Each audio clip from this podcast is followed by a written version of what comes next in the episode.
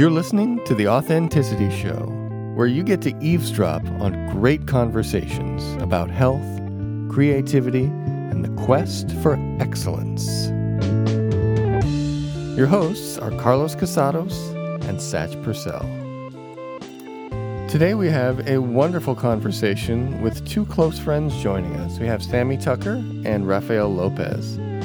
Listeners of the show might remember Sammi Tucker from back in episode 17, where she came out and talked to us about her life changing accident and near death experience where she lost her arm and then turned it around and became a Paralympic athlete and, you know, very inspiring story. So she's back. She actually lives out here with us now. Uh, she's part, a close part of our group of friends. And Rafael Lopez is a great friend too, an amazing person, full of wisdom. And you know, I think Sammi and Rafi might have a thing for each other.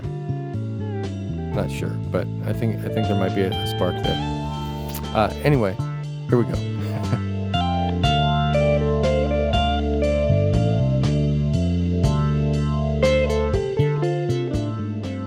We have two friends joining us for our conversation tonight. We do. So yeah, much fun. Yeah. Thank you. Uh, It's a Yeah. wonderful surprise for me. So Yeah. Yeah, we've got, we've got a returning uh, interviewee and we have a new interviewee Yeah. ah, here. Mm, yeah. Sammi, we've heard before, and Rafi, we haven't yet.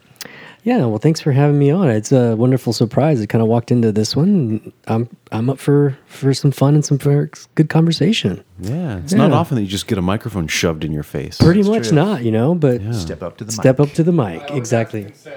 Yeah, there's consent. That is Consent. true. I Yes, always ask been- consent. has been That's gotten. We've all given consent. We're Right. consenting as adults Consenting in adults. this engaged Yeah. uh, conversation. This is Right. cool. And you know what? What's interesting is we're going to do this um, uh, with a bit of randomness and ad hoc kind of spirit. We're just going to see what happens. So it We could might be- as well. I like it. you know, there's a spirit of a lot of what we do with the show, which is um, like that. You know, we, Oh, we have yeah. this kind of dive in sort of attitude of just see what happens most of the time. We do prepare sometimes. Yeah, we do. We do. Sometimes we prepare. Sometimes we prepare a lot. Yeah. and Sometimes- we prepare very little. There have been times when we have prepared to not prepare. Yeah. We've done that before. Just decide. Yeah. Yeah. We just decide. That's yeah. the whole uh, plan to trust thing. That's right. That's right. yeah. Said by some wise ass somewhere Yeah. along the lines. You It's know. uncomfortable for a lot of people to do that, though. It is. It is. Well, all of a sudden, there's this pressure on you. And so, you know, like they say in quantum physics, that, you know, basically it's about observing things and your observation changes it. Yes. Well, suddenly, when you f- feel like you're on the spot, you're observing yourself and you suddenly change yourself. Isn't that weird? And Then you watch yourself and you're like, why are you doing that? Right. So maybe the secret is to notice that you're watching yourself and just go, stop that. This is none of my business. This is none of my business. So mind my own business and then stop observing yourself. And then you can have a easy conversation. Ain't none of your biznatch. Yeah. That's right. None. Get out of my business. Well, full disclaimer, I'm very tired right now. So um, this will be very funny, perhaps, to see what I end up saying or forgetting to say or hearing this later on and realizing that I said embarrassing things or, you know, so this is a good night for you to ask me Oh, this questions. is this is Oh, great. good. Yeah, Yeah. exactly. Oh, so you're It's- slap you're- happy in other words, your your cognitive barriers are not up, and you just like, oh, Correct. Yeah. I'm not even observing them now. exactly. Oh, Because no. I Oh, decided. Yeah. The veils are thin. Ooh, piercing the veil.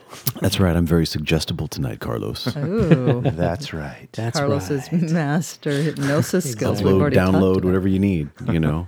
Um, so, Sammi, can I ask you a question? Sure. I, What's yeah. your favorite question for people to ask you? Oh, God. Um, anything about how do you?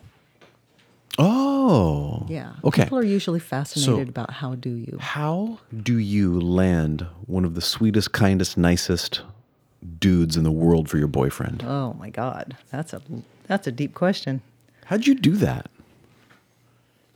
I don't know. That'd be a good question for him, but I think to backtrack that back before we first met that first day was, you know, I'd had a whole lifetime of really terrible relationships. Been married and divorced three times.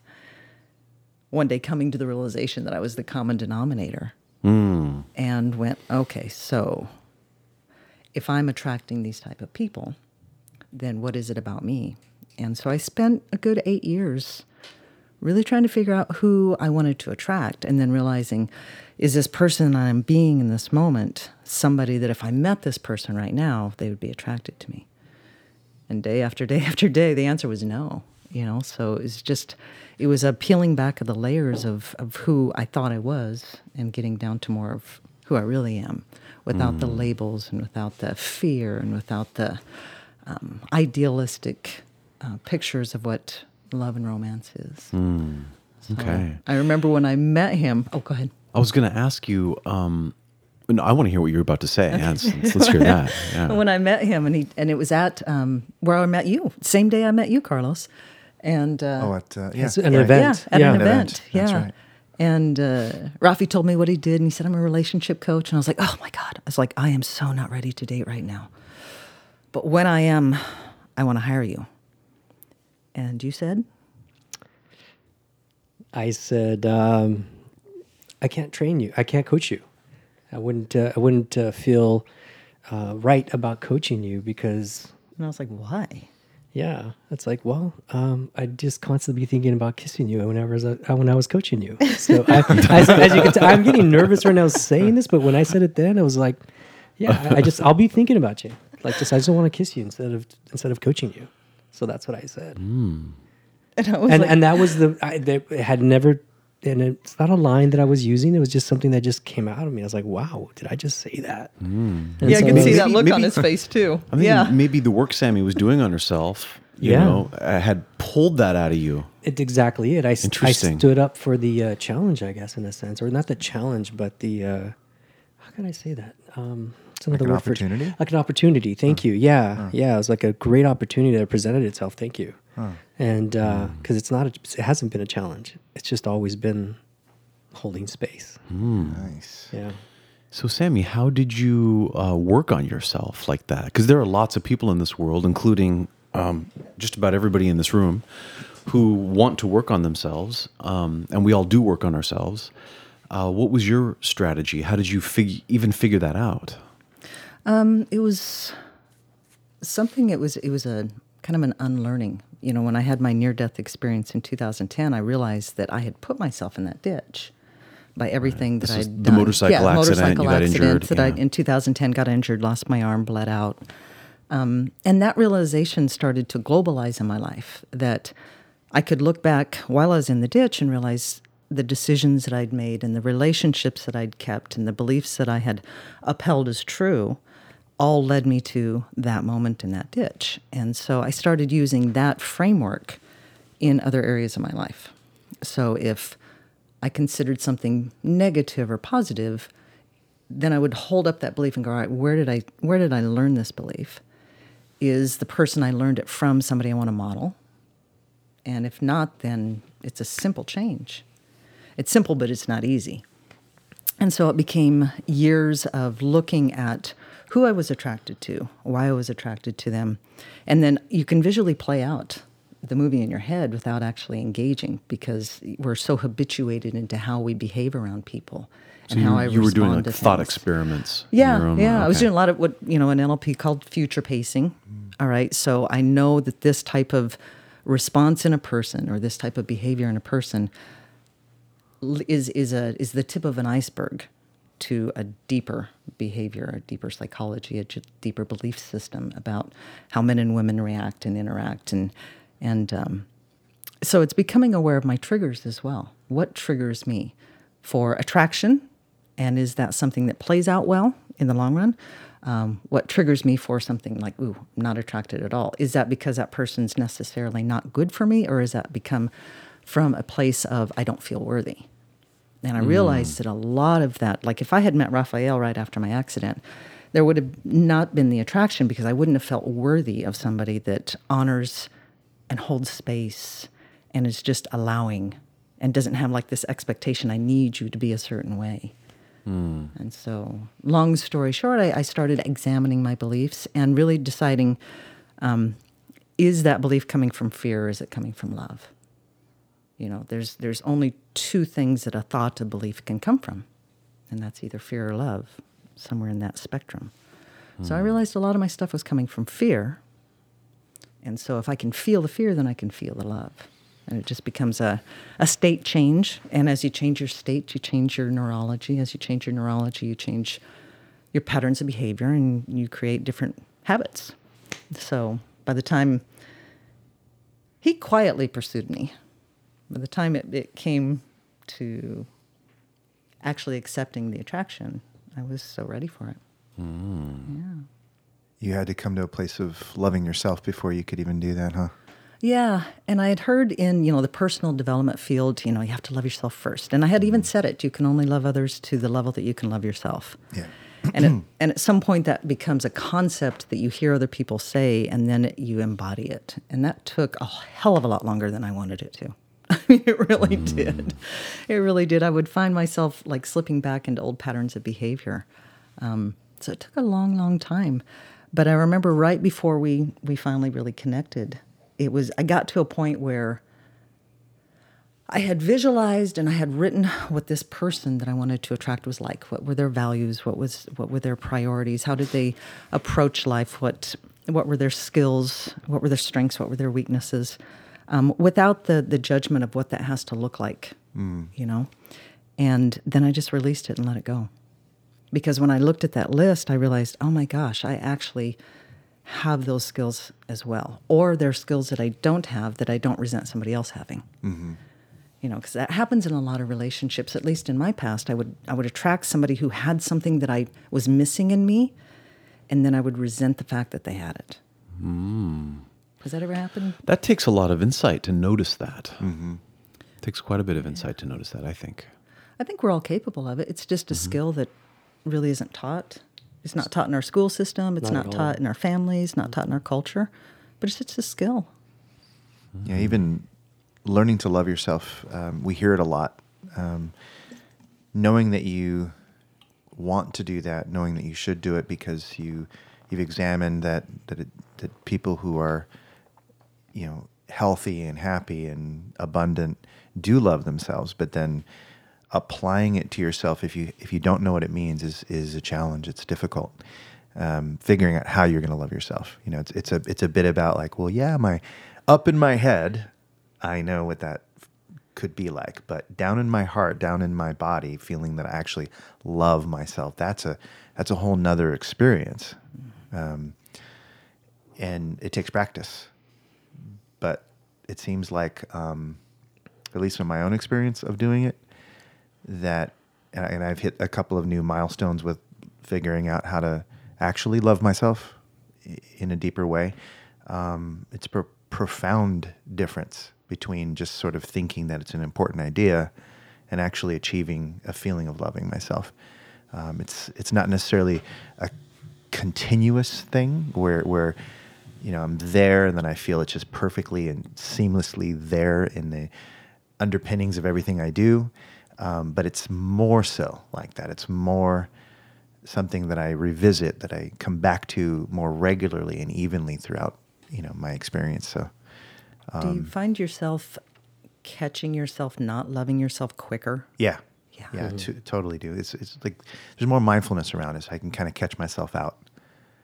And and there were there was a uh, something I read John Morgan uh, writing about. It was it was like based on a, a book that he had read. He was sharing about it. It was, uh, you know, he always writes uh, profound stuff. Uh, he's great, but uh, he was talking about how when you should all over yourself and when you make mistakes and you're just kind of getting bummed out about this or that, um, how that's a form of self hatred.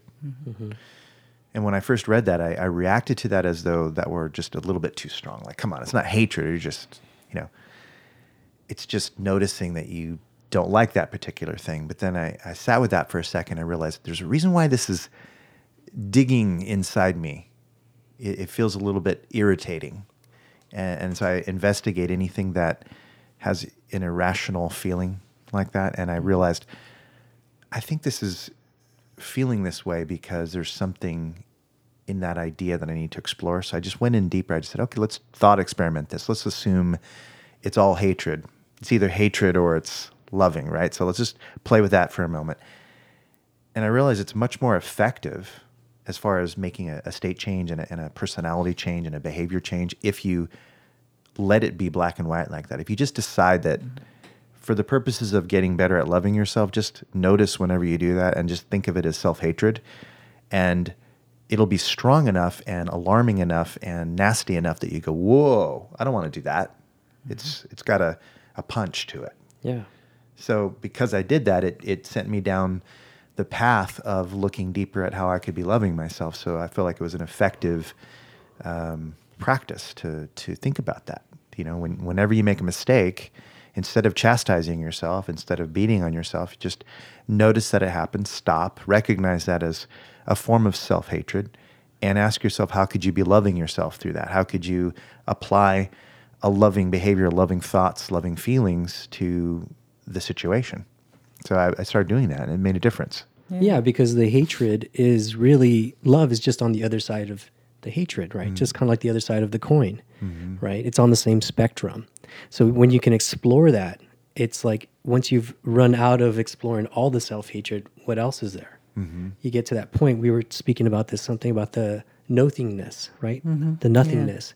You get to explore and you look into something that is everything or like how can i say this there's nothing right so out of the nothing you could pull out something the thing that needs to happen right? So it's the mm. opposite side of the coin Yeah. for that. And that's how i see that what you're talking about. And also the should part. Yeah we should so much on ourselves. Mm-hmm. And that feels like a burden. You know that feels like a lot of work. Like we got it. We should do this. We should do that. And the should word is just a, a constant loop circle that happens right?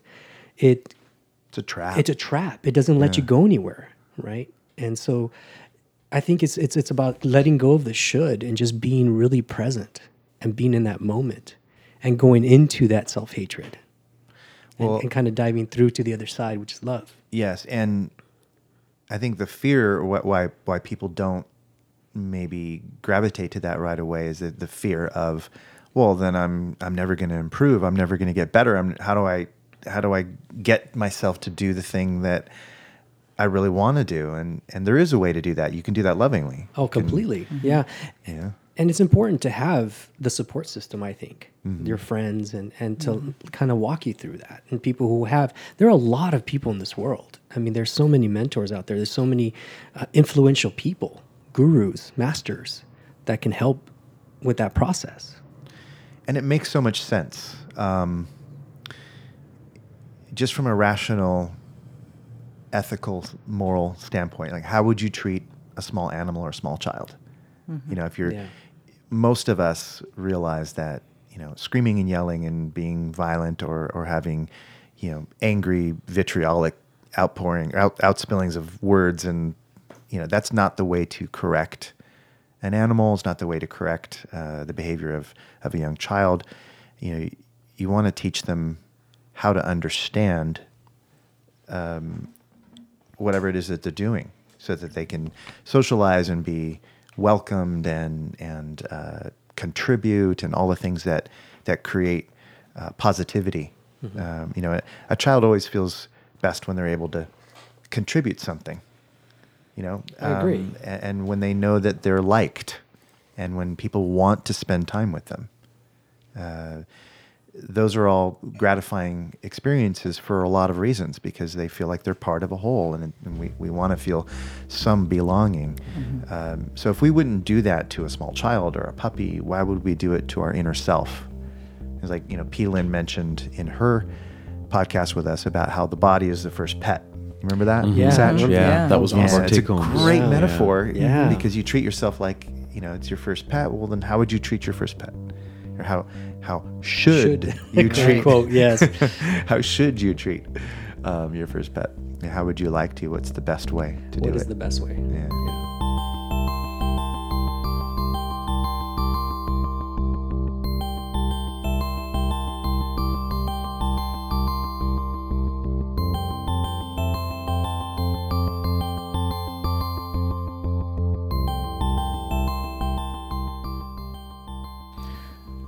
word should, right? I was thinking, I was, listening to you talk, and I'm thinking, well, what, what could we replace it with? I think an option is might. You know, I should quit my job. I might quit my job. It's a very different feeling. A lot It of is. You know I mean? possibility. Yeah, Like, yeah. I mean, there's all kinds there's of an words. openness or even to what it. if? Yeah. Yeah, what Yeah. if is what came What to if? me as Yeah, well. what Yeah, if yeah. What if? Might, Yeah. what if? What would it look like if I, Yeah. you know, um, um, might I consider? Yeah.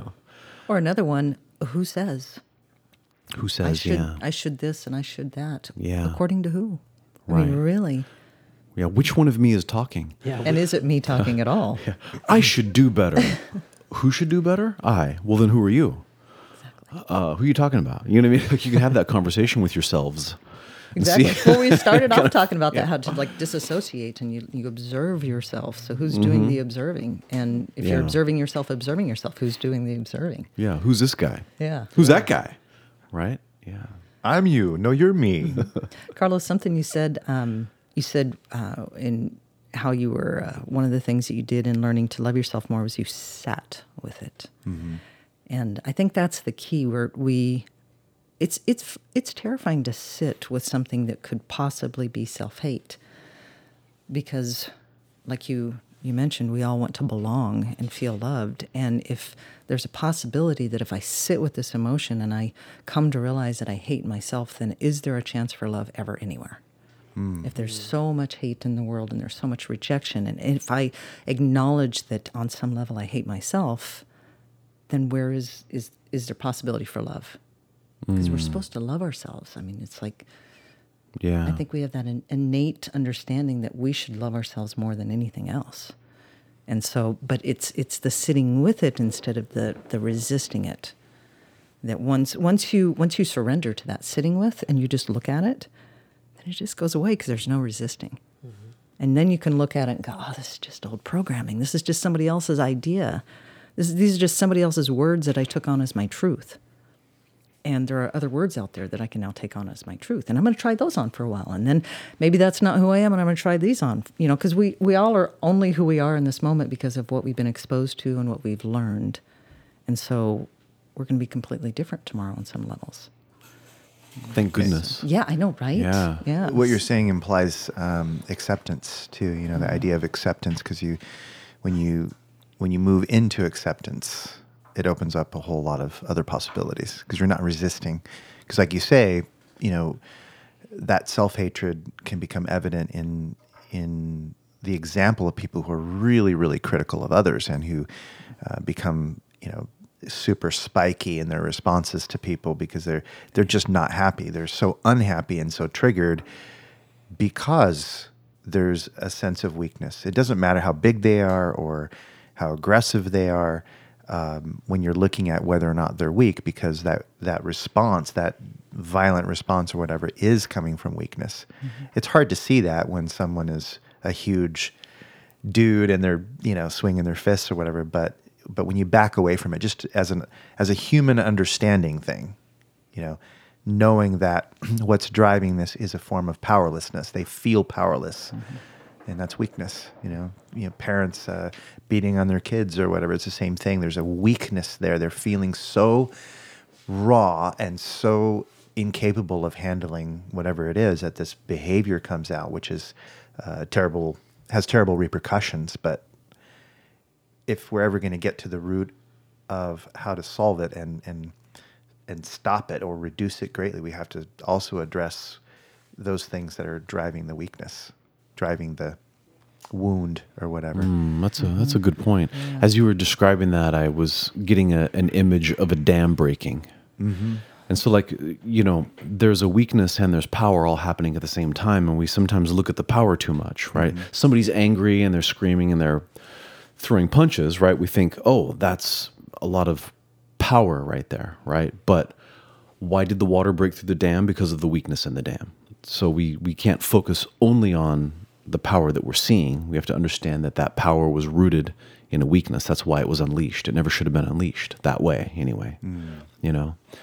Um, so um, I, I like what you said earlier when you felt some inner discomfort about an idea or a concept that that was a signal to you to to Yes. look at it. Yeah, yeah, that's, yeah. that's been rich for me. There, there have been Yeah. several key moments in my life when Yeah.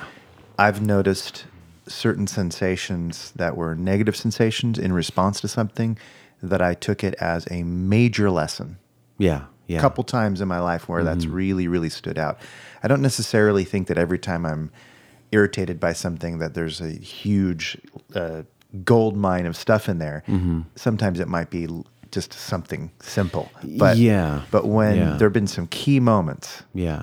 when I've gone, huh, I recognize this reaction is actually not, it, it's, what's the word I'm looking for? It doesn't match what I know of me hmm. in my approach to life. It sort of, it seems like it's masking itself as something else. Mm-hmm. And it's hard to describe what that is, but um, it almost looks like it's got the, the ghillie suit on, you know, hmm. the, the, you know, the, the camouflage ghillie suit, you know, you're military, but Yeah. like this, it, it, it, you can just tell there's something off about that pattern there. Yeah. It's not the usual. It's something a little bit Yeah, similar, I- but not quite that. I know what you mean because uh, I've done it myself. Yeah. Too. You know, because you, you, you nice try, Ninja. Yeah. Yeah. you put that into good words. Yeah. You know, um, I recognize there's been a handful of times when um, I've had um, situations arise and I felt some um, knee jerk reaction of irritation or something. And when I caught myself, it's like, where the hell is that coming from? And there's that self inquiry, you know, and then you Yeah. begin to go start to follow the chain like, well, why would I feel that way? Like, this seems a little irrational that I would react that way inside. You know what I mean? And then it ended up leading to a, oh my God moment, you know? There's Is a that glitch the in the ridge matrix. pole you have been seeing? the ridge pole, yes. Yes. Yes. Yes. Yes. Beautiful. It's a Decepticon. Yeah. Yeah. Yeah. Yeah. Yeah, it is. Yeah, and then as soon as you discover it, right? Oh my God, it makes room, it makes space inside you, you know, for something better, you know. Yeah. We've been having some some neat stuff. Just talking about our relationship. It was yesterday morning, and I'm sitting at the the dining room table, and he comes home in the afternoon, and I had laid down in the bed and covered up for like 30 minutes. I was cold and just laid down, and he comes out with the little throw blanket, and he's like, "Oh, hey, you laid down," and it was just like he kicked me in the gut, and Damn you, Rafael. I was just like, I was like, ugh. And I was like, wow, why did that, why did that hurt me so bad? What's, what's mm. behind that? You mm-hmm. know? And, and I was so rapidly, I was like, not my normal response. I'm being triggered. What's it about? It's not about anything that he's done intentionally. And I took it back to growing up. You weren't allowed to relax. It was work. What are you doing sitting down? Mm. Yeah. What do you mean you laid down? it turns Get up. into an Yeah, it's- accusation. Yeah, and so it was an an accusation, and and Yeah. so I mentioned it to him the next day because I was like, "All right, I'm a little raw right now. I won't talk." You know, he didn't know anything was going on. I was like, "Hey, would you like to know what happened yesterday?" You know? And he's totally "Yeah." like, okay like like, I, when i said it i was like okay i'll just let her be. it's one of those things where it's like we, we start into in this relationship it's like okay something triggered her instantly see something or feel a shift in her uh-huh. and it's like okay let her process she'll come Step back, to me step back and let it be and when she told me that Were you making space again, Rafael? I was totally making Yes. space, you know, just holding that space. Uh-huh. and when she told me about it, I was like, oh my God, I was just giddy because she never lies down. I was so excited that she actually laid down. I was like, wow, that's cool. you know, that was that was my ex- ex- like my um my uh, excitement that she was there. I, that was that's how I came about it. And it was such an interesting how how differently we were seeing these things, and I was just saying that like as praise. Yeah. So we were talking about like how many other things in life when people respond weird ways, and you're like, "What? What? How- Where did that come from?" You know, Rafi's Yeah. excited, and I'm like, "Oh, how, how dare you!" Like, oh, now I'm in, I'm a, a you know in trouble child. Yeah, You know, yeah. so how many other times in life do we walk through the course of our day and trigger people or get triggered and not even be aware that you're being triggered? That's the thing. and Yeah. and and look who you attracted into your experience somebody who has enough wisdom to hold that space and not react too much to that yeah. so you attracted a situation that allowed you to continue to evolve Because Yeah. a You know, reaction so- can create a reaction, can create a reaction, Reaction. can create a reaction. yeah. Yeah. One hundred percent. Yeah. Like ping Yeah. pong, We had that a couple months ago. We- emotional ping pong. I was like triggered and I like left the room and I got like halfway into the next room. I was like, wait a second, I'm being triggered. So I walked back in and I was like, let me unpack this for you. He goes, thank you. I was wondering what the hell went on. Like, this is what happened and this is my response and this is why and it's not you. And oh, we're good. And it was just like we never argue because we mm. just whenever we're triggered, we realize that we're being triggered. Right. We go unpack it ourselves, and then we come and explain it to the other person. So and, and don't really get me wrong, because. I'm I'm a really sensitive person, really sensitive guy. So I will like sometimes I'll be like, oh, I just got kicked in the gut myself or in the heart, but I'm like, okay, catch. That, she she loves me, you know. Where it's like our lo- our goal is long term. You know, we're going to be together long term. So this is not, you know, this is she, there's something going on, and so then I have to process and unpack myself because that's a trigger from being hurt from when I was growing up and all that. So yeah, and it's just just remembering that and letting that mm. happen. So then we get to unpack it with each other constantly. Mm-hmm. Not constantly, but every once in a while. when it when it occurs, When it occurs, yeah. yeah. I mean, I think the longest we've ever had to talk about something is about two minutes. You know, we were talking about language and words and optional choices for different ways of phrasing things and things like that. And that's all really, really useful. But I was just noticing another layer of it that's interesting to me as well because um, because I'm in a position a lot of um, listening to other people and hearing where they're coming from, um what what the problem is in their mind, you know, what what they think the problem is, and then looking to discover what I think the problem is, and allowing my idea of what the problem is and what their problem, what they think the problem is, to kind of coincide in some way that I can help them, right? Because that's what they're hiring me to do. Um, and what I've discovered is the importance of utilizing the skills that I've learned in NLP for listening to language and, and discovering patterns and um, uh, structure of of the way they're they're constructing their world and and the idea of hearing the way they're constructing it within their model of the world versus feeling like I need to tell them to get out of their model of their world and out of their structure, out of their their um, story too quickly. So what I've discovered is that when I wait and don't do it too quickly, if I if I can be really really still and not be triggered myself to go, oh, that's a meta model violation there, and instead go, hmm, what have I discovered about hearing meta model that might help me to help them? Because there might be a whole lot of unnecessary um, meta model challenge, which would only break rapport and only waste my time and their time. But instead, what I'm learning to do is listen to their construct and seeing how it makes sense, even if it hasn't been creating all of the results that they want, but it makes sense in that context. And if I were to go and challenge each structural thing, that would be uh, wasteful, and I might lose the opportunity to really help them with the thing that matters. Um, and I and I hear that opportunity more and more because I'm starting to understand uh, that every little meta model violation does not need to be challenged. In fact, very often it's not. It's completely fine and can be just left alone.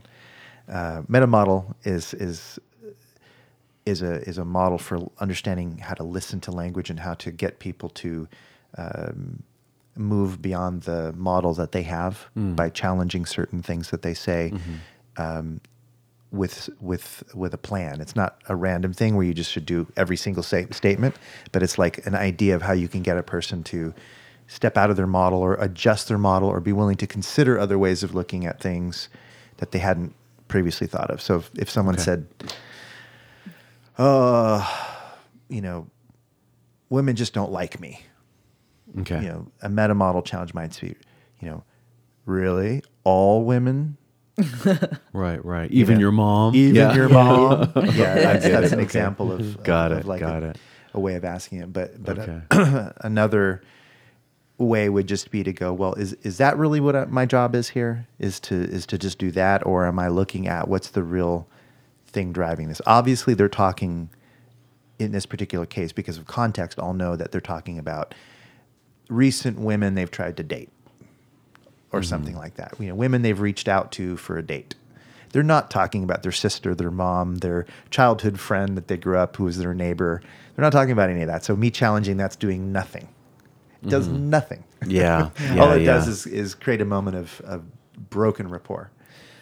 However, the more I understand the structure of the way they create their model, could be interesting for um, later on then asking them to check into well, is there anything that you may have noticed about this woman at work that you keep bringing up about that interaction that could be useful? And then that could be an hmm. interesting Okay.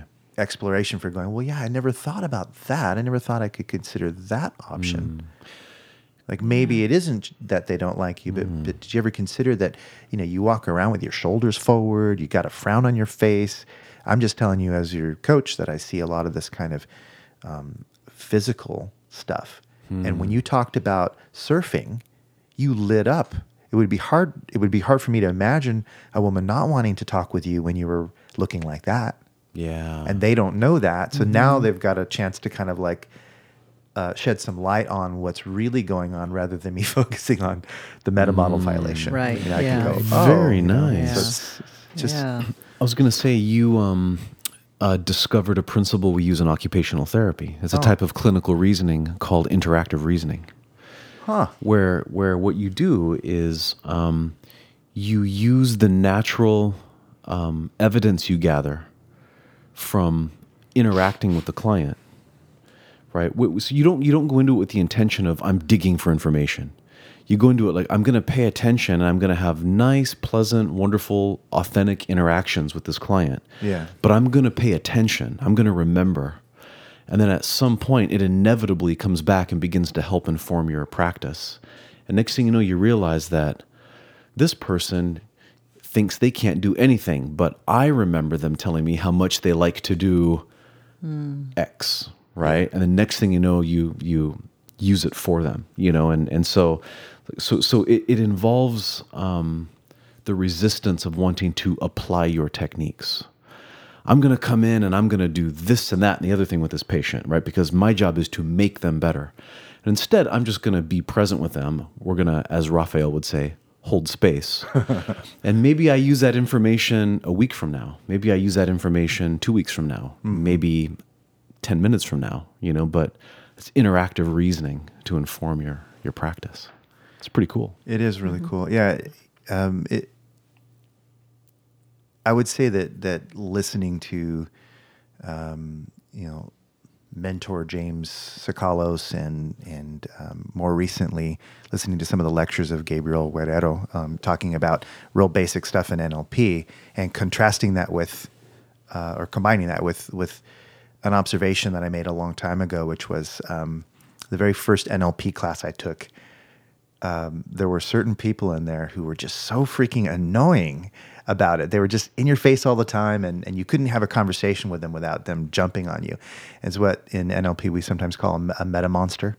Because you create, you teach them the meta mo- model, and all suddenly they become monsters with it, and just they're at home and they're challenging their wives and their kids, and it's like there's no, there's no sense of of um, grasping the inappropriateness of, of flinging or inflicting NLP upon people. It's, it's not how it was meant to There's be no used. finesse. There's no Yeah, it's a There's in no- a china It's the shop. handy hammer syndrome. It is like everything. yeah, Everything's a nail. Yeah. everything's a Everything's a nail when you got that right? hammer in your hand. So Yeah, yeah, it's it's the same thing. So anyway, those things stimulated my um, introspection about that, and Uh, that's funny. something that you were saying about like uh, using that information. I, I just love when I do. I've done that with clients too, Yeah. and, and they just like it's amazing. It's so fun to see their eyes and they're just their head kind of cocks to the side sometimes, like, and they kind of short circuit for a moment. They're like, "Oh, you're right," and it's just so cool. Like it, it gives them that that that hope or that that positive feeling of like, "Oh, okay, cool." I, I just like using like what you were saying. Mm-hmm. Yeah, always that's cool. thing, Cool. yeah. It's kind of like the optometrist that makes that just that little adjustment. And That's you can See right. things One or two? Yeah. Yeah. Is it one or two? Yeah. A or B?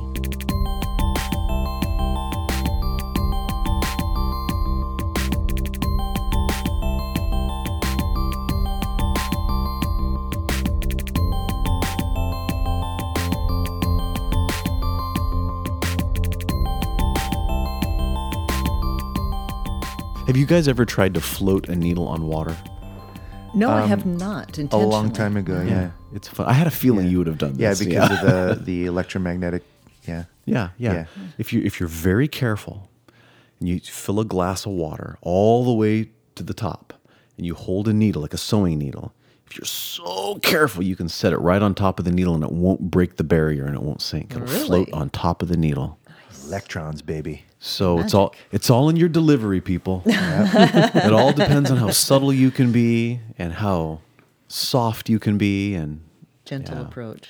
that's right. Even with a needle. Focused the and present. So, what is it that you say when you um, you approach when you're working with somebody with the awareness as if Tiger you were tail. Oh. standing on the edge of a Yeah. cliff? Oh yeah, yeah. Yes. So it's, this is an old tail. it's an old acupuncture thing. So, Yeah.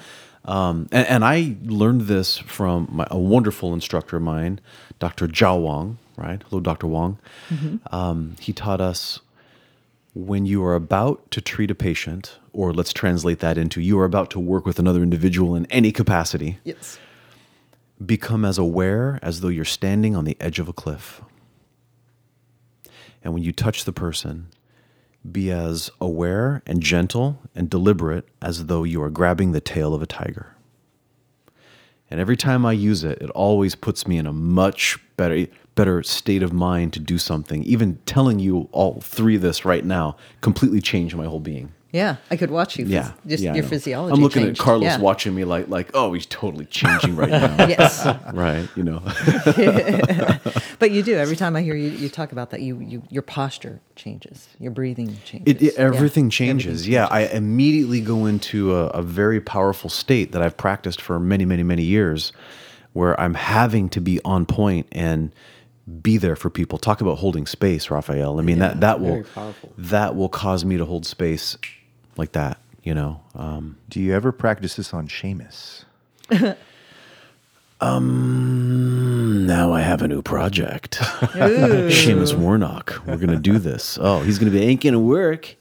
You know, that's what he'd say. But he's Try a to use lion, your so tricks it on is. me. Yeah, Take me. I worked for a tiger tail, not a lion's tail. Right? That's what he'd say. Yeah. Totally. Did Vipassana help you with that? Oh yes, absolutely. Um, I was doing a lot of clinical work when I discovered Vipassana. First of all, I was uh, working full time in occupational therapy, so I was treating patients every day. And then about three days a week, I was going to my clinic, you know, um, evenings, weekends, and I was treating private clients doing acupuncture. So I was working with a lot of people, and Vipassana made me so much more aware of my own experience that it really absolutely began to change the experience of the people I was working with. How so? Um, it was way easier to build trust and connection with them. Much, much easier because I was so much more aware of myself. Mm. I even started to notice subtle things like previously, I never realized that when I touched another person's skin, I can actually, for a moment, feel almost like a. It's hard to explain. Uh, I can feel um, a very rapid vibration of an exchange of current between me and them that I never noticed before until after Vipassana and I would touch people. And like now, like lately, I haven't been noticing it. But if I start doing a lot of Tai Chi, if I start doing meditation again and things like that, I know I have been because I touch somebody and I feel that exchange and it's like, oh, there it is. It's unmistakable in my fingers. And it is it is happening um, at the level of the skin. You know, it's it's unmistakable. Yeah. Yeah. And I'm I'm pretty like kind of down to earth with those kinds of things. Like it's not like I walk in and the incense is going and I feel your energy. It's not like that. You know, it's it's like, oh my god, whoa, whoa, what was that on my fingers? And and, and the, the first several times I noticed it, I'm like, this is like a real thing. This is happening to every single person that I touch. Yeah. You know, like, like every single person that I touch in this clinic today. Rafael, you're you're you're a you're a uh, a a body worker. You you've done all kinds of amazing work in your life. Uh, do you ever notice anything like that? Or Yeah, I have. Um, I, I feel more the sensation of of heat, and um, I've never had uh, electricity or any kind of like like kind of zap or anything feeling like that. But even just speaking about it right now, my hands instantly heat up, and they'll turn red, and so it's it's it's there is like an energy behind it, and it's just been the years and years and. as of late, I've been noticing more. Like we've been thinking about this, but even before uh, we started talking about this, is the energy just kind of going through me. Um, more me me being more of a conduit than anything for that person that needs to be whatever they need. And I'm not there to dictate what it is I'm doing, but yeah, it's it's, it's very palpable to the point where like I just lay hands on somebody's back, and it instantly their body just goes boom, like just relaxes, just shuts off, and it's and it's like wow, and I think it's just all the years of doing this work. Um, you know, I'm instantly, easily just find the tr- that spot that needs to be touched right away. I don't even have to find. I just go like a like a like an Yeah. I, my finger just goes right for it. And I joke, it's like, how do you know how to touch these places? And I'm like, there's a little X kind of drawn in your back there, or something like that. And they're like, ha ha ha. But it kind of is. It's like for me, it's just uh, it's not. even I don't see anything. I just feel that spot. Yeah. And like, I mean, uh, I mean, I know you can't really see it, but like my hands will start to get like red instantly. And I and I think it's just like it's like a just on. Yeah, sure. Yeah. It could kind of when, like when you said you put your hands on somebody's back, and you've worked on me. Yes, Right. yes. And so you you can you can tell the hands of somebody who's experienced. Yes. There's an immediate difference. I know, Carlos, you're nodding here because you know you have those hands too. yes Carlos. yeah, Yeah. hands, yeah. Um, and um, when you put your hands on somebody and you get that immediate kind of response or connection or whatever whatever's Whatever, happening, yeah. um, it reminds me of when a professional comes to your house to do some kind of work, like an electrician or a plumber, Mm-hmm. and next thing you know, they've shut the water off, they've, they've shut off circuit breakers, and you're like, whoa, whoa, whoa, how did you even know where the water thing was to shut it off? But, but that's what they do. That's, That's what they, they know do. you know? Exactly. And uh, they develop. Well, it's probably over here. They have an instinct for where where the water main is, you know, and they. And they're right most of the time, right? It's just kind of the same thing. You know, you put your hands on somebody and you're like, well, it's probably going to be really tight here. Here. Exactly. Yeah, there it is. Yeah. Yeah. and like before it used to be very mechanical when i first started right? It was just a like one two three one two three stroke stroke and then just letting that go to the point where it's just like all right whatever they need. And uh yeah and then and that and then it's turned into even more the talk while i'm doing the, the while i was doing the massage work the body work and uh, using the, the person's stories and giving them back and 45 minutes later it's like well and giving them the suggestions. So it's been a lot of fun integrating all of that together Mm. um, but it's it's one of my passions i don't think i'll ever lay like ever stop doing some kind of touch work mm. not necessarily body work in that sense but that touch work Yeah. Yeah. to, Yeah. to help people release some of that stuff, whatever is being held in there. So I mm. think really like our world right now is just we're so disconnected. Yeah. We are so disconnected. Cell phones and it, I mean I see clients too, and and social media is is is breaking up marriages. It's not it's not breaking up marriages. It's something that is getting in the way of things that people are using, and it's breaking up marriages. So I think it's important to continue doing the touch work and like even the acupuncture or the OT.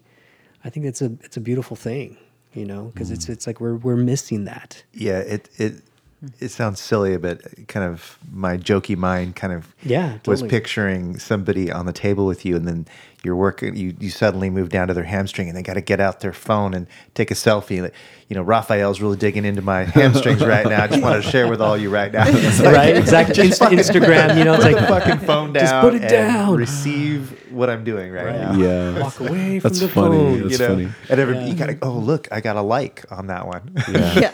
Yeah, that, that reminds me. Um, I was listening to uh, an old talk. Well, f- from Alan Watts. I guess all of his talks are old, right? Yes. Yeah, And, well, uh, you know, Pretty and, much. And he was pointing out that, like, you know, today, when today was his day, back, you know, back in the day, right? That people think that something didn't really happen unless, like, it's a headline in a newspaper. Right. Right? And it's like, well, no, stuff like actually happens. The newspaper version of it is actually not the real one, right? But we have this we have this tendency to think that our life isn't significant or isn't Yeah. really occurring unless it's on TV or it's on the radio or it's in a newspaper or in a book or something. And it's like, well, Did the that's tree fall in the woods if you didn't uh, Instagram it? Yeah, right. That's Yeah. a good. Yeah, Yeah. that's a new one. yeah. There you go. Yeah, Yeah, FOMO, fear of missing out. We need to document everything or it didn't happen. yeah FOMO. That's right. I like that. Yeah. That's Yeah. Fear of missing out. And then there's JOMO, What's that? There's the joy of missing out. Oh yes. yes. That- being- that sounds yes. good. Jomo's good. Yeah. Jomo's where it's at. Well, you, you some of you know that um, was a year and a half ago or so. I don't know, even know two years ago. I just gave up on the news. I just stopped watching Yeah. the news. Oh, wow. And it's not Beautiful, like if, isn't it? And it's not like if the news comes on, I don't refuse to look at it. If the news is on, I look at it. I don't seek it, and I'm pretty well informed still. Yeah. You know, of course, it helps to have Carlos in my life. You know, he informs me of what's going on. He filters you know. everything. Because what he does is he posts amazing stories, and I just read those. That's right? exactly And what then I do know- too. You know, like yeah, like he just posted that scientists split a photon by freezing, Freezing it. it. Right? It's Yeah. like, see, now I know that, and I didn't. No, you didn't. I didn't watch the news. Yeah. and I know this now. Right. I have a tendency to focus mostly on um, news that I think is is related to technology and science, science, yeah. or psychology, or um, something beautiful that people did to change something in a positive way. Because I- figure if ninety percent of what I post is um, exemplifying that we have um, creative options to things and solutions to problems. Uh, I'm doing my part to contribute to people's um, what's the word I'm looking for? Uh, solution oriented consciousness. Mm-hmm. So so when people are in resourceful states, they tend to come up with better stuff. And and so if if a lot of people are looking at me, and I, I think that if I look at my Facebook posts as any evidence, a lot of people are looking at what I post. I figure I figure that it's my responsibility to contribute something that's helpful. Because if I were just complaining about our current president and what he's doing and all that, I'm just joining in on the uh, on the experience of of increasing fear, dread, hatred, anxiety, and hopelessness. And I don't want to contribute to that. This is not about putting my head in the sand or anything like that. As you know, those of you who know me, I do not put my head in the sand at all. But there's a difference between that and overwhelming your psyche to the point where you can't work your way out of it and you and you lose hope and you lose sleep and you lose any sense of being able to act in the world and you know I I really believe that for every problem there's at least one solution if not more Yeah, it's it's Yeah. it's offering information that makes people aware of more possibilities. It's an expansion of possibilities instead of a constriction yeah and restriction. And I think our news is just designed to restrict possibilities. Yeah. it's it's a bit of a bully Yeah. it's It a bit of a bully it's Yeah. not it's not there to inform Oh no, it's no. there to manipulate Yeah. Yes. Correct. And put blinders. Like so let's sense, direct. manipulate. Yes. Let's join the crowd. Let's manipulate, but let's do it in our own way, in the way that that brings people into hope and creativity and enjoyment, uh, rather than manipulating them to feel fear and hopelessness. Yeah, hopelessness. yeah, and you know, like like our our our authenticity page on Facebook. Yeah. you know, um, uh, we post those kinds of inspiring, informative types of stories. Um, and you know, I recently heard Eckhart Tolle say um, that you know, basically that we see all this bad in the world. There is a lot of good in the world. It's just that the bad is louder. so it's really important for us, and like like what we're doing right now on the show is to um, try to amplify some of the some of the good because it isn't as loud. It's it's a little more you know subtle. You know. But it's gaining volume. Yeah, it's a Yeah, silent it's- giant, right? Just kind of waiting to to come out and be seen, Yeah. Yeah. Exactly. Um, and it's getting louder. People are coming out of their stories. Yeah, I've said this before. I'll say it again. Um, it is kind of a little bit us against them, a little bit in the sense of when I say them, I'm talking about um, from on high, the news stations, the government, the et cetera, et cetera. There's a, there's a, a tendency to kind of um, not create unity, but to create division and to create um, sides arguing and fighting against sides and maligning each other and, and that kind of thing. So I think that um, if there were a sinkhole in the neighborhood and somebody drops in, it doesn't matter whether the person who's who's next to you is a Trump supporter or a not a Trump supporter. they're probably going to go, "Oh my gosh, you know, Betsy and Bob, are you okay?" And here, uh, let's get some rope, and here I'm going to help pull you out. We're gonna we're gonna you just put this around. I'm so sorry. We're getting we got helps on the way. I mean, people who have relationships with one another are going to care about each other's well-being, and if we if we remind ourselves that that's what this is really about is like getting getting fellow human beings to be kind to one another and care and concerned um, and take it out of the uh, dialogue about you know how dare you voted for that person or didn't vote for that person or you know you're the you're against this or you're for that. And you know that divisiveness is less important and that's become unfortunately in the in the social dialogue more important. I think it's less important, but it's become more important because the spotlight's on, well, who did you support? And are you with this group or are you with that group? And it becomes really difficult. So, I, my message, my personal mission lately over the past few years has just been reminding people, my clients and friends, and just, just general conversations is, hey, um, especially when, when I realize I've got friends on both ends of the political spectrum here I am, you know, radicalized to the center, as my friend Dean said. Um, and I'm looking at that and going, guys, you're human beings and we're all here trying to survive. Um, if we don't correct that mindset, we're not really going to get out into the stars, at least not as a group. We're not really going to protect the earth. We're not really going to be able to come up with the, all the solutions we need. So just focus on, I know it sounds stupid, but be nice to each other. It's yeah, Be it's nice, be getting kind. away from competition Cultivate kindness. and promoting and teaching collaboration. You know, we were raised that it's you know survival of the fittest, and that nature um, is, is at its core based on competition, when Yeah. really it's based on collaboration and Yeah. unity and oneness. And we each, in our own unique ways spread that message. Yeah. and it's catching on like wildfire. Mm, yeah. and it doesn't sound stupid you know it doesn't to be nice to each other. I think that's just something that that is again perpetuated to make it sound stupid. But it's not. We used you know in the past it's been that. Be nice to each other right? Thank you for that. yeah. Yeah. because it, yeah. because it's just like again it's just it's something that's almost in our unconscious that's mm-hmm. kind of drilled into us. If it's not with the norm it sounds stupid or it's not right or something like that. Yeah. yeah 'cause it's, it's important to be nice I like to turn ideas uh, on their on their heads sometimes. You know, Yeah. Like I like to think of, you know, challenging as as um, let's challenge the assumptions. You know, Yeah. challenge the the the assumptions that are causing people to to argue against one another. You know, um, rather than let's you know challenge the other side. You know, to a battle. It's like no, I mean, that's not really leading to integration or, or solutions the way um, we the way we could. You know, kindness is a direct challenge to all the hatred out there, but it's not. When you're being kind, that's not really what you're thinking. You know, it's not really on your mind that you're challenging everything, but you are. But you are, yeah.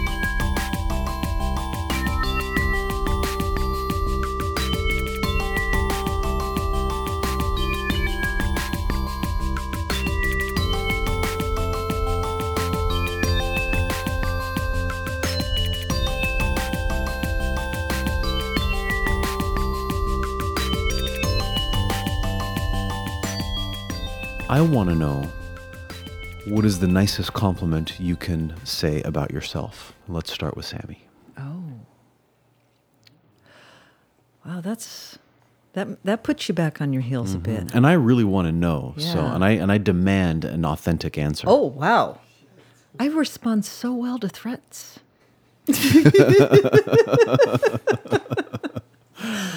Here, let me turn it More up of a a notch. demand than Yeah. a threat. Yeah. yeah, it's a What, demand. what will happen to her if she doesn't? That's- a see, threat. that's yeah, where I was right, going. That's a right. threat. That's my question I to you. don't? Doesn't. Um, right, right. Guy. Then I'll have to make up my own compliment. Yeah. You don't want that. Yeah. You know what's fascinating about this question is that I was like, oh, that's a big question because I have a lot of answers, which is a really cool. I guess maybe that's the the coolest compliment. I I can think of a lot of things about myself that I really appreciate and hmm. value and and I I don't feel like that's egotistical or anything. It, I think that's I think that is the course. I think that is why we're all here on the earth to experience all of the experience, but always moving towards becoming who we really are, and that's love. And the hmm. more you do that, the more you love yourself, and the more you can love other people. Yeah. Yeah. Well, your answer is a good barometer for how much you do love yourself. I do. Yeah. I re- and I, I was telling myself that today. I was like, because I've been working a lot on my body, and there's been some, you know, body issue things that I've had, and I was just today. I was just looking at my body, going, God, I just really love this because I'm in it anyway. Yeah. She loves her So- pet. Huh? Mm. I love my You're pet. loving your I pet. Your pet. I love my pet. I love my mm. pet. And I think that's such a healthy attitude for us to all have. Am I mm. perfect? No. Am I ever going to be perfect? No.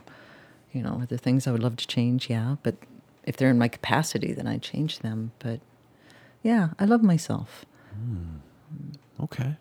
That's a that's good. That's what I was going for. Yeah. Right. Rafael. What is the nicest compliment you can give about yourself? the biggest compliment, and it kind of goes in line with what Sammi was just talking about, is a nickname that I picked up at a course that I took.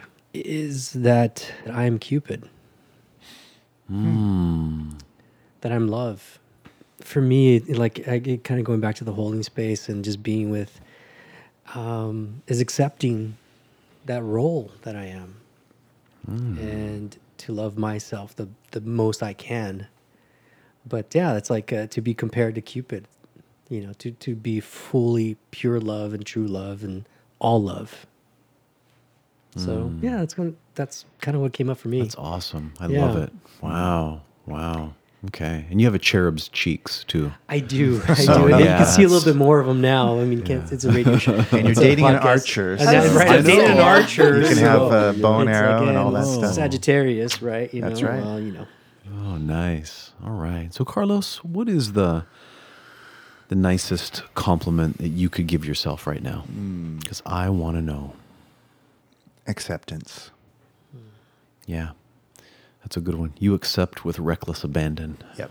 Yeah. Deep and total acceptance. All right, that's a good superpower. hmm I love it. I love Lots it. of things are possible for me. Yeah, when that yeah. happens. Awesome. Nicely done. So, Satch, okay, I guess I have to practice turn. what I preach, right? Is it- So I'm gonna um, take some inspiration from Rafael's answer. Um, so you know, I have students, right? I've had many, many, many students over the year, over the years.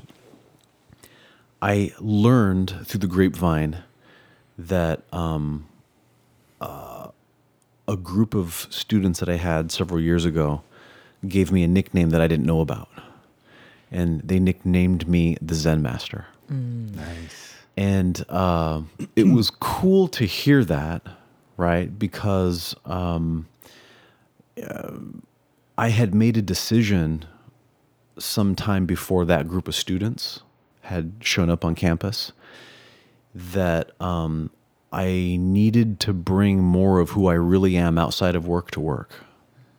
And I made a conscious effort to say, you know, I'm going to stop being this image of what I think I'm supposed to be here. That's right. And just like, th- this place is stuck with me as the program director. So then what they're going to get is who I really am. Right. Yep. And then it was shortly after that. It was, you know, some, you know, some, some, some months after I made that decision that um, uh, I learned that they were calling me the Zen master. Nice. And it was like, Nice. oh my gosh, wow. And so I, I wasn't thinking of myself that way there. Um, actually, there was a lot of insecurity around it, right? But it reminded me that um, uh, I have an ability to have a, a peaceful, inspiring impact in other people. Mm-hmm. You know what I mean? And that it was time to go ahead and just claim that and bring that into what I have to do every day. So um, that was really nice. We're going to get you the T-shirt. Oh, really? The Zen Master. definitely. Oh, it's Sounds on now. Yeah. yeah. Oh boy. Yeah. So That's great. That's perfect, that. man. I, I could totally see why they gave you that. yeah. Yeah, that Thanks. fits. Thanks. Yeah. and I remember the discussion of you talking about bringing yourself to work. You do. You remember Yeah, that? I remember that conversation. Yeah, I, yeah, I, I would have probably told you like on a run or something. It was on a run. Yeah, probably by the riverbed. There we go. in Irvine. In Irvine. You remember. Yeah. That's it. Awesome. Cool. That's beautiful, man. there we go. Yeah. Well, cool. Well, this has been awesome and and and a wonderful, uh, just kind of spontaneous conversation. Mm-hmm. I love how we just rolled with it. We just kind of, I knew we could do it. All these brilliant minds together. Yeah. Um, carrying people in one room. It's Mm-hmm. always good things can happen from that. Most definitely. Yeah. We did it again. We did it. Well, we I want to say thank you for the just the the privilege of being here a second time, and Mm. For being your friend. Yeah. We know each other so much more than we did the first time you came on the show. You know? I kn- well, yeah, I had just met you that first time. Um, And Rafael, nice to have you on the mic. Thank you so much. No, I appreciate the opportunity. Yeah, most Yeah. definitely. I know we talked about it a little bit a while back, but and this is the way it kind of showed up. And I was thinking about it. Um, we'll all be friends forever, so it's just going to be interesting to have um, an archive of, of conversations that that uh, can be referred back to in, in you know future times. Right. So it's just nice that we have we have this. Yeah. yeah. beautiful. When we're in our 90s, Right. you know. And we look back and we're like, oh my God, I was that way. Yeah, I said that. Well, back before you were enlightened. That's right. That's right. Way back in the day. Which self was talking, Sammi?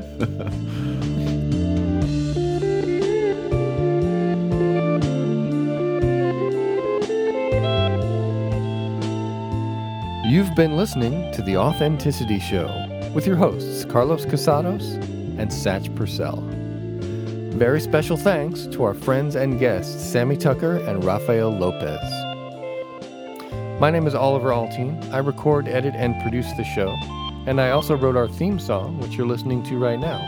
If you're interested, the name of this song is Wedding Bells for the Dead, and you can find it on an album of mine called Obsidian Kite. Please subscribe to The Authenticity Show wherever you get your podcasts and find us on social media. We would love to connect with you there. You can find our website at authenticityshow.com. Thanks for listening and have an authentic day.